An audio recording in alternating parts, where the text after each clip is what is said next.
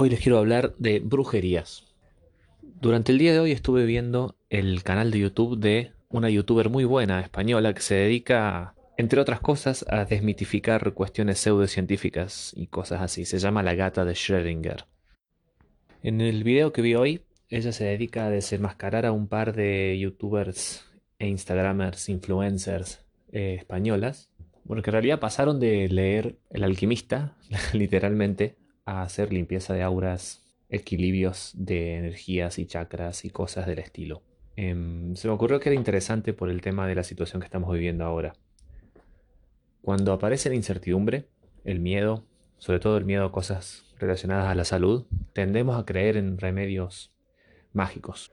Puede ser la cosa que le mandaron a tu tía por WhatsApp de que el té de una cosa o de otra puede salvarte del coronavirus, o que en realidad la cura es un remedio mágico o que lo que causa una enfermedad es una onda electromagnética de una antena de 5G o en fin, cualquier clase de teoría sin ninguna clase de asidero científico. La incertidumbre nos deja con la guardia baja, el miedo hace que vayamos a lugares familiares, lo que nos da seguridad. Eso puede ser un grupo de pertenencia, puede ser la creencia sostenida y fuerte en una solución que está bajo nuestro control. A veces, las teorías conspirativas, los remedios mágicos y esas cosas nos vienen como anillo al dedo porque son sencillas de entender, son replicables, son explicables. Vuelven a traernos justamente seguridad, certidumbre, previsibilidad. Todo eso que las situaciones como la que estamos viviendo ahora nos quitan. Proliferan astrólogos, gente que vende curas milagrosas, no les des tu plata, tu tiempo, tus recursos mentales. Si hay una cosa que sí es cierta es que mucho de lo que funciona en el esquema de nuestros pensamientos determina parte de nuestro ánimo.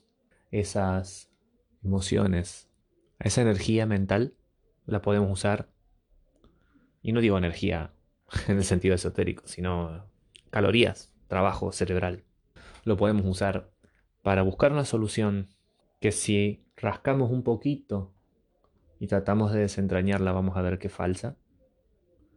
O para realmente tratar de lidiar de una manera más sana con estas incertidumbres y estos miedos. Está bien tener ese miedo. Está bien no saber qué va a pasar.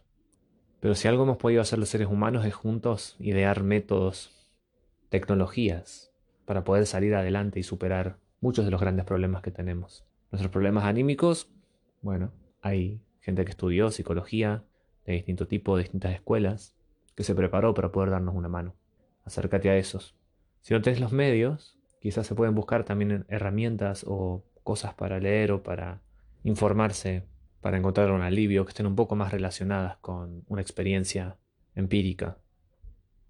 Si tenemos dudas respecto de lo que funciona científicamente, pensemos que en la historia de la humanidad muchas veces nos pegaron duro las enfermedades, nos hicieron mucho mal las necesidades.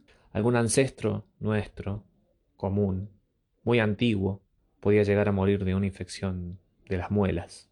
Y hoy en día tenemos recursos y conocimientos que no hemos tenido nunca en la historia.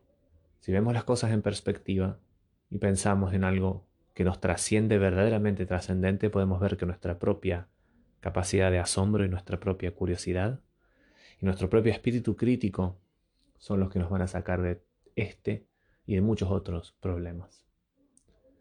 Claro que es importante cuidar el espíritu, es importante encontrar excusas para ir más allá de uno mismo, para conectar con los demás. Esa puede ser quizá la función principal que tienen las religiones y la razón por la cual nuestro cerebro evolucionó para poder tener ese tipo de pensamiento abstracto religioso. Pero a la hora de tener verdaderas seguridades, no hace falta darle nuestra plata y nuestro tiempo a charlatanes y estafadores que andan dando vueltas por ahí. Les dejo en las notas de esta pastilla de hoy unos enlaces al video del que hablaba y también a otro muy interesante, todos cortitos, sobre Carl Sagan, alguien de quien les hablé también en otra pastilla, que explica cómo y por qué hacerse las preguntas correctas desenmascara muchas cosas.